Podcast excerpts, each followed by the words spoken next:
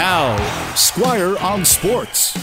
Every time there are a Winter Olympics, there is some discussion about how lopsided women's hockey is.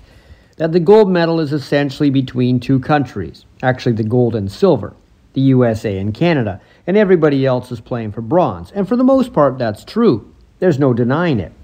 But those who say this inequity isn't good for the Olympics or women's hockey should look back to the history of men's hockey at the Olympics because for a long time it wasn't equitable either.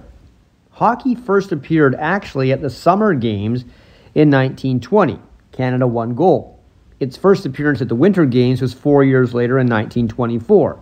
We won gold again. Easily won gold. How easily? We outscored opponents 132 to 3 in only six games.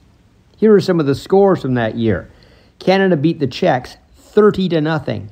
They beat the Swedes 22 to nothing. 33 nothing over Switzerland.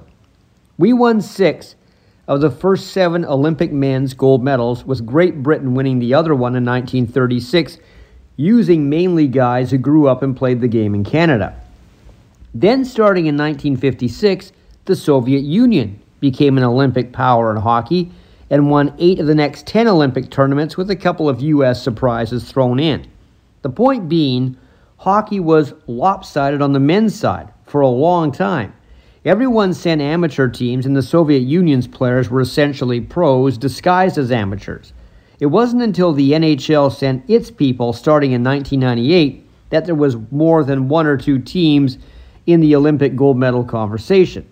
That's a long time from the first Olympic hockey tournament.